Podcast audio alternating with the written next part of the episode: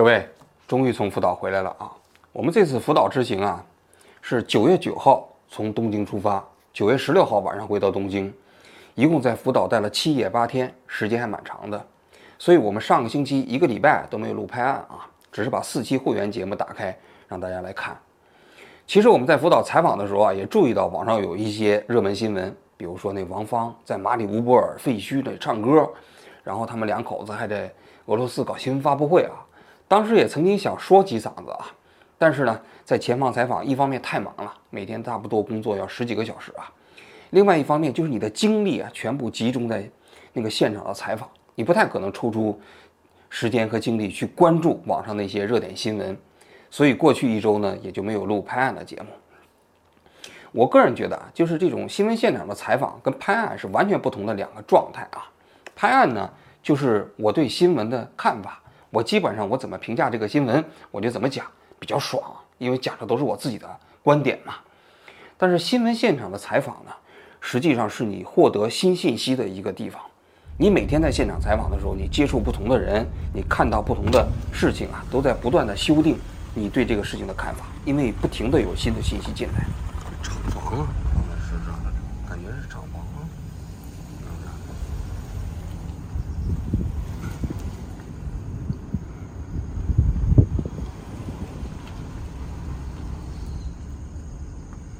你不到新闻现场，你永远无法了解到那个新闻发生的真实的原因，你永远无法了解到那个新闻对当地人的理影响啊。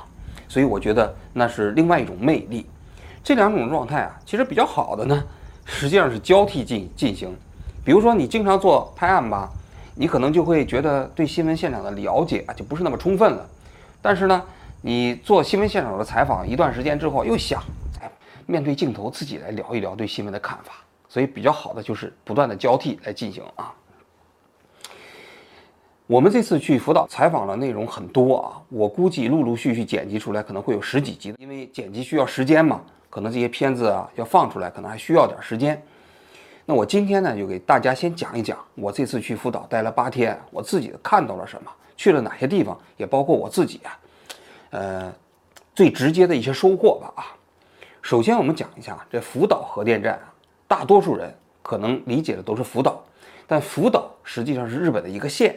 日本的这个县相当于中国的一个省啊，福岛下面一共有一百二十个自治体，就是他们的町，啊，它那个影响最大的是三个町，一个呢是大熊町，一个呢是双叶町，一个是浪江町。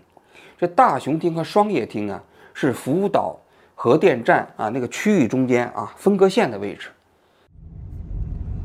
看见了吧？前面就是东电的厂区，现在那个树梢后面那个蓝色的。就是那储水罐。那这个福岛核电站呢，它这个区域很大啊，就横跨了大熊町和双叶町。其实这也是有意选的，因为福岛核电站是一个比较富裕的企业嘛，它横跨了两个厅啊。实际上这两个厅都能够在经济上获益，所以这两个厅呢，就距离福岛核电站最近。浪江厅呢，实际上离福岛核电站还有段距离，二三十公里啊，但是它却是受灾最严重的区域啊。因为当年福岛核电站啊刚出事儿的时候啊，方圆三公里第一天就宣布疏散了，然后紧接着又扩散啊，说十公里、十五公里，最后扩展到二十五公里啊。这浪江町呢，距离福岛核电站是二十五二十五公里左右啊。当时最初的时候，那大熊町和双叶町的人呢，往外撤离的时候，有很多灾民第一时间都撤离到了浪江町，浪江町的人还把那个房子啊腾出来啊，给这个大熊町和这个。双叶町避难的人去居住啊，给他们做饭吃。但其实啊，浪江町受灾最严重，为什么呢？因为当时福岛核电站出事儿以后，它不是爆炸了吗？那核辐射的那些污染物啊，随着风就吹到了浪江町这方面，然后正赶上那几天下雨，而浪江町呢又属于啊山区，那个地方植被非常茂密，下雨之后那核污染物就全部落在了浪江町，所以浪江町啊那个地方虽然离福岛核电站距离比较远。但实际上，它的核污染啊，受灾非常严重。他们到第四天之后，实际上他们才开始陆续撤离。直到现在，大熊町啊，已经开始有很多地方的人陆陆续续开始回来了。但是浪江町那个地方啊，实际上现在很多地方的无人区啊，还非常非常广袤，而且它的核污染的那个指数仍然非常高。现在在这三个丁的区域内啊，陆续已经有一些这个乡民可以返还了，但是大部分区域还不能返还。在不能返还那些区域呢，被称之为叫返还困难区，也就是无人区。这些人无人区是不让进的啊，你要进的话必须要申请通行证。但是我们这次去呢，首先呢，我们去了两个地方的无人区，也就是返还困难区，一个呢是浪江町的这个返还困难区，另外一个就是大熊町的返还困难区啊。那么这两个区我们怎么进去的呢？第一个就是浪江町的返还困难区，当地啊大学有一个这个研究人员，他自己呢非常关心核辐射啊对当地这个环境的影响，也包括对乡民的影响。在过去的十几年的时间里啊，他一直自费啊到这个地方去测量啊，拿个仪器啊测量这个地方辐射值啊，帮助老百姓打官司起诉日本政府。后来我就我们就跟他联系上了。他帮我们申请了进入了浪江町的这个返还困难区的通行证。那进入这些区域的时候啊，要到那个专门的当地政府有个区域啊，你去填表，填完表之后呢，要检查，检查我们的身份证，也就是日本的在留卡，然后把名字填上去之后啊，给我们每一个人发一个辐射剂量仪，你自己带上。其实我们自己也带了一个啊，但是他每个人都发，还给你发一个对讲机，然后呢还发防防护服。你进去啊，当然防护服我们也没穿啊。那意思就是说，如果你进去之后有什么紧急情况，你用那个对讲机直接跟他们联系，他们就进去来救你啊。而且每天下午四点钟必须出来。哦。时间卡的非常严。三三三三嗯三点六三点三点六个嗯嗯嗯，ちょっと高い高い嗯嗯嗯。我们呢 啊，首先进入了浪江町的这个无人区啊，进去之后啊。啊，一片这个荒漠啊，是本来就是山区嘛。你想想，那草的草长得非常迅速啊，所以很多房子啊都被那个荒草埋没起来了。另外一个还有一个细节，你不到现场，你永远无法感知，就是这些房子啊几乎全被偷了。因为我们印象中啊，日本是一个这个社会治安非常好的一个国家啊，平时几乎没什么小偷，但是在那些。核污染区的那个返还困难区里头那些无人居住的房子里啊，几乎每一家都被偷了，没有被偷的人家啊非常非常少。这个细节啊，说实在的，我们没有到现场啊，是完全没办法感受到的，非常令人震惊啊！每一个房子你看里面一片狼藉，有的呢是野生动物进去给搅和的，啊，更多的就是人进去之后把那东西翻箱倒柜，把东西偷走了，一片狼藉。一片狼藉，因为那本身是无人区嘛，所以警察也很难在那里巡逻，所以当地的乡民啊就自己搞一些巡逻队。但是说实在的，我问他，那巡逻队抓到小偷了吗？他说一个也没抓到。那毕竟那些人，这个都是在晚上啊或者其他的时间，因为那无人区都是山区里的，你想想，你要抓的是非常困难啊。第二个就是大熊町的返还困难区，大熊町的返还困难区我们怎么进去的呢？是当地有一对日本人的夫妻，他们是本地人，他们找了一个理由啊，就申请了，帮我们申请了这个通行证，进到了大熊町的这个返还困难区，也就是无人区啊。这个无人区啊，那跟东电就紧挨着，就一墙之隔，看到了吗？那树后面全是那蓝的出水管，里面就是东电的那些核心区嘛。所以最近那个位置，我们最后车一直开到东电的那个墙下面，就是东电了。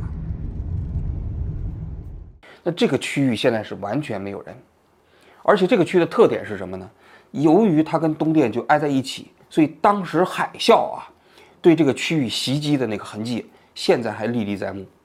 像我们到那个海边上，那有一个养鱼场啊，那养鱼场的厂房，像当时离海边大概可能也就个七八米远的一个距离吧，就隔一条马路。我这儿原先是一个养鱼场，结果那海啸冲击过来之后，把那个厂房当时一下子就我这叫海边儿，这估计是被海啸袭击的。你看这房子当时直接就塌了。当时那个厂房里据说就死了四个人。那么那水泥柱子啊，包括那办公室的水泥墙啊，当时啊，你现在去看啊，还都被一下子啊就冲的那个变形了，还都在现场啊。所以你要想看海啸给大家带来的冲击，那里头现场是非常清晰的。还有一个就是当地啊，所有的这些无人区，当地政府都在除染嘛，所以除染就是把被污染的这个土土壤啊，把它起出来，起出来之后呢，用黑麻袋装起来，运到两个地方，一个是青森县北部啊，说有个无人区，运到那儿；另外一个呢，就运到了个大熊町的无人区，返还困难区，就是东电围墙外面，咫尺之遥的一个地方，挖了一个大坑，然后把那些黑色塑料袋里的土壤就放到那里埋起来。啊，那这个过程呢，我们都拍到了啊。另外一个，我们还去了哪儿？我们就进入到了东电。东电呢，其实这个采访啊，我们申请了很久。实际上这次我们去福岛的时候，很多人都说我们，他说王军，你看你就没赶上热点，因为就是前几天八月二十四号东电开始排水的时候你不去，等我们去的时候已经九月九号了嘛。你想想，你都过去半个月了，你再去，你赶不上吗？问题出在哪儿了？问题就出在我们很早啊就向东电申请了这个采访申请啊，但是啊。这个给我们批啊，这个过程非常繁琐。批下来的时候，让我们选两个时间，一个是九月十五号，一个是九月二十二号，你可以选。那我们就是往前选嘛，也选到九月十五号。那这个时间不能变，不能动，我们自己决定不了，所以我们就很尴尬啊。如果要是八月二十四号刚排水的时候我们去，我们进入不了东电，所以最后我们还是下决心嘛，就晚一点就晚一点吧，因为毕竟要是来来回回去一趟福岛还是太麻烦了，我们就决定九月九号先去。在福岛这周边开始采访，然后到九月十五号的时候进入东电。话说这个东电进入采访真的是不容易啊！我们事先要填无数的表格，每个人啊在留卡呀、住址啊、电话啊，所有的个人信息通通都要报上去。我们这次去东电的时候，一开始我们在日本当地找了一个职业翻译啊，就我第一次到日本访问的时候，他给我做翻译非常好，他是个日本人，他也答应跟我们一起去啊。但是呢，要求他报他日本的所有的这个个人信息的时候，他就不干了，因为日本人就觉得这个，这个我去做个翻译，你凭什么要我这些个人信息啊？但东电那边说，你如果不报这些信息的话，就不让进。他说，岸田首相到东电才进入这个东电的话，也得报这些信息。结果最后人家翻译就不去了。然后啊，我们携带的设备，你看啊，首先是摄像机只能带一台，不让带第二台。其次，这摄像机带几块电池啊？带几个储存卡啊？镜头的型号啊？照相机的这个型号序列号啊？连序列号都要报。如果你不报的话，对不上就不让进啊！而且进入东电的那个审核之严啊，是我见过的啊，所有的这个机构里最严的。那层层安检啊，安检的过程中间啊，事无巨细，而且进入的时候也不让带手机啊，也不让带个人的这个任何物品啊。你就只能带一个这样的一个工作相机进去，啊所以说这个过程是非常艰难啊。但毕竟进入到了东电这样一个核心区去采访嘛。那么我们在东电都去了什么地方呢？我们去了那个出事儿的一二三号、一二三四四个机组，最近的距离呢，这大概就只有八十米，非常非常近。现在呢，一二三四四个机组啊，那一号机组啊，实际上那个爆炸的残骸现状还是跟十二年前一模一样。看得非常清楚，而且那个那个呃四个机组前面的那个辐射量就非常高了。因为我们这些天在这个福岛采访啊，虽然说去那儿采访，但实际上我们每天是带一个盖格计数机的啊，看那个当地的辐射现状嘛。总体来讲非常低，所有现在人可以随便活动的区域啊，平均就是零点五、零点一五左右啊，很低，跟那个本体辐射的水平差不多一样的啊。但是到了东电啊，往那个。四个反应堆那儿开的时候，那汽车啊，那大概距离我估计也就五百米嘛，那个数字就一直开始往上蹦。等到了四个核电反应堆前面，就变成了六十五。它正常值是二嘛，你想想那六十五，那超高多少倍呀？所以那个区域里的他们就说，只能在这待二十分钟，不能待时间长了。待时间太长了的话，对身体就有害嘛。所以我们在那个区域里，大概也就只待了二十分钟啊。然后在东电呢，还采访了他们给我们看了养鱼，因为东电为了证明他们这水很健康嘛，啊，养了一些屏幕鱼，还有他们的分析洞，最后还有他们排海的设施啊，也算是我们这次采访过程中间啊进入的最核心的这个领域吧。我们一开始以为啊，我们是第一家进入到东电采访的中文媒体，但是我们到现场跟人核实了一下，发现不是，他们说就在前不久啊，中国有媒体。啊，国家级媒体、文字的电视媒体啊都有来过啊，但是呢，他们去完之后呢，都没做什么报道哈。但是我们可能就算是，虽然不是第一家进入到东电采访的，但绝对是第一家进入东电并进行充分报道的中文媒体啊。所以我觉得这个呢也是挺有中国特色的啊。那么我们在福岛这次采访都拍到了一些什么人呢？首先啊，这个我们拍到了好几位中国人，可能一般人都想不到啊，在福岛那个最核心的区域啊，还有中国人，其实还真有，还不少。就在整个那最核心的区域，其实都有中国人在活动、在生活、在工作啊。这中间有的人呢，就是看到了福岛核电站出事之后啊，因为当地除染，没有大批工人在这作业嘛。然后呢，有很多的商机，因为大家你想想，那当时的饭店呢，呃，居酒屋都跑了，所以这些人实际上也有消费需求，所以他们就有意到这里去开饭馆、开酒馆的。然后呢，生意做得还挺成功。然后有的人呢是从事的是到这个劝外县的人，哎，搬到福岛这个地方继续来生活工作的，还有的是那个大学毕业之后啊，来到。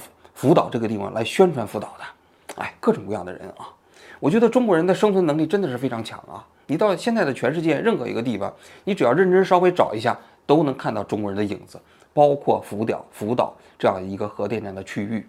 那个老板挺有意思的，他因为他开了一个饭店嘛，就前些天不是中国人打电话骚扰吗？他们的电话也天天，他们的饭店也天天接到中国人的骚扰电话。他就跟那个中国人说：“他说我也是中国人，你别骚扰我啊，是吧？其实咱们大家都是一伙的，哈 哈，挺有意思的啊。另外一个呢，我们还拍了，就是当时中国人骚扰的那家日本拉面拉面店那老板，哎，看他那个拉面店的状况。同时，大家也都知道了，我在福岛地区做了吃播，我这就果树园，福岛的果树园，我去那个果树园去做了采摘梨。”哇非常漂亮的梨园，这梨看每一个树枝上长得多整齐。然后呢，我们在那个伊瓦 K 那个海鲜市场里头，现场买了大活的龙虾，然后直接烧烤做吃播。午餐烤龙虾，烤龙虾啊，大家可以看一下啊。我们在这个福岛海鲜市场买的活的龙虾，然后中午开烤。哎呀，这有点糊了，赶紧赶紧掀起来！你看这小鱼儿了吗？这小鱼儿我跟你讲啊，特别贵，是人家福岛这地方特产，据说比金枪鱼都贵。除此之外呢，也拍了不少日本人，因为我觉得这个灾难呢，毕竟跟在地的日本人的关系更密切嘛。我们拍了有，比如说一直坚持没有离开这个地方的希望牧场，这个人知名度挺高的啊，就是当年这个日本核污染发生之后。啊，在当地有很多牛嘛，因为日本的养牛业很发达。福岛呢是日本和牛的一个重要的产地啊。按照日本政府的规定，这方圆二十五平方公里的这牛啊都得处死。这个养牛的老板呢，他就有点过意不去，他就不忍心杀这些牛，他就把自己的牛都留下来了。当地政府要杀他就不干，他跟当地政府对峙啊，他就要把这些牛养下去，他自己人也不走，他这些年就一直留在那个核心区。然后后来周边有一些人啊，舍不得杀的牛啊，也送到这里啊。然后他给自己的牧场起了一个名字，叫希望牧场。最多的时候，他有五百多头牛。这些年啊，有些牛陆陆续续都老死了啊。现在还有一百九十头。他每天就跟这些牛啊一直陪伴着生活啊。他自己对东电的这个就非常有意见啊，拿望远镜看东电，因为他家那个地方离东电的核核电站也不远啊。同时，他也反对东电。这个继续使用这个核能来发电啊，等等吧。另外的日本人呢，就有的那些，比如起诉日本政府的，他们就要求东电和日本政府啊，把他们的自己的故乡啊返还归还原状。就是说我也不要求你赔钱，就是你把我失去的家园还给我们。但这其实是非常难的。法官裁决的就是说，他说这做不到，是吧？但是他们还在上诉啊。这样一批日本人。还有那些现在开始艰难返回自己家乡的日本人，在外面已经流浪了差不多十来年了嘛，一点一点的返乡之路。有一对夫妻，他们两个在逃难的途中间相识的啊，然后呢，结婚之后相依为命。现在呢，呃，已经回到了大大熊町的丁义所附近。那政府给他们提供的那种房子很便宜啊，因为他们自己的家当时刚盖起来三个月的时候，就发生了这场。三幺幺的地震海啸，然后他们就搬离了。之后呢，那房子就空置了。现在他说，他要到明年春天的时候，一定要回到自己的家里。我们陆陆续续差不多吧，就拍摄了这么多内容啊。我自己有一点感受啊，有一些感受，我会在我们的片子播完之后再跟大家详细讲一讲啊。我这里先给大家讲一点最初级的感受啊。我觉得没有去福岛之前啊，可能我们关于这场灾难啊，在网上争论的内容啊，无非就是说排放的指标是不是合格啊，这个标准是不是这个合理呀？然后东电有没有作假呀？啊这个东西对人的身体健康有没有危害啊？啊，日本政府的决策啊，它基于是政治考量，是不是省钱呢？等等啊，都是这些宏观信息。但是你到了新闻现场之后啊，你对这场灾难的理解啊，会发生天翻地覆的变化。为什么呢？就是你到那里，你会看到一个又一个活生生的人。我们第一天就去了那个当年中国人当纷纷打电话骚扰那个拉面店的老板。然后我边吃那个拉面，我跟边跟那个老板聊天，这老板就给我讲他自己的故事。他说，当年三幺幺大地震的时候，他只有二十八岁，因为他在东京啊学了拉面的手艺嘛，开了第一家店，结果就发生这样的事情。他他太太是千叶人，就跟他说这个地方不能住了，必须离开。但是呢，他又舍不得，因为他好不容易学了这个拉面店啊，这个手艺啊，刚开了第一家店，如果撤撤走的话，也就意味着自己人生啊。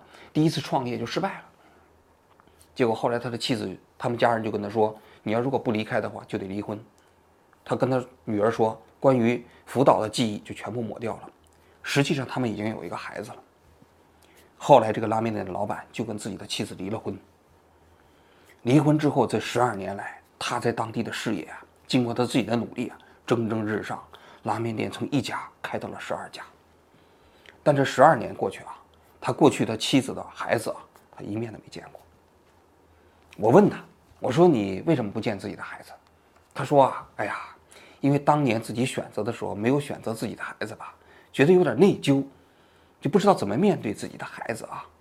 因为毕竟其实当时可以选自己的孩子嘛，放弃拉面店嘛。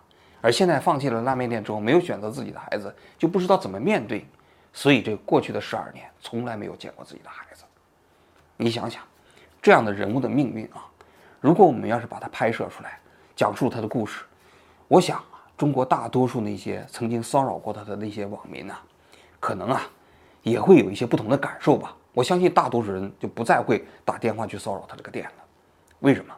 因为当我们不知道这些微观信息的时候啊，这个新闻都非常抽象，大家想的都是拿开电话就骂骂日本人，你们凭什么排核废水？但是如果你看到这个拉面店背后啊，是一个令人尊敬的，在灾难过程中间不屈不挠奋斗的这样的一个拉面店的小业主，那么我们可能对他啊就会复归一个普通人，去理解他，去共情他的遭遇和命运。这样的信息啊，在灾区啊可以说是比比皆是。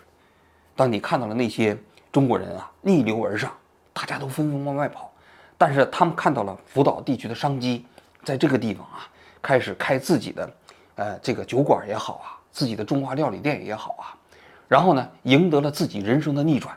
他们过去啊，有的是那个在家里头备受欺歧视的陆配，有的呢是因为自己在外面打工啊，过着这个比较这个简朴的生活。但是正是因为福岛的核电站这个事故啊，他们看到了商机，通过自己的努力啊，完成了人生的逆袭。那你想想，这些人的故事啊，当你看到之后啊。那你对这场灾难的理解是不是就会发生非常大的变化呢？至少从我的角度来讲，变了。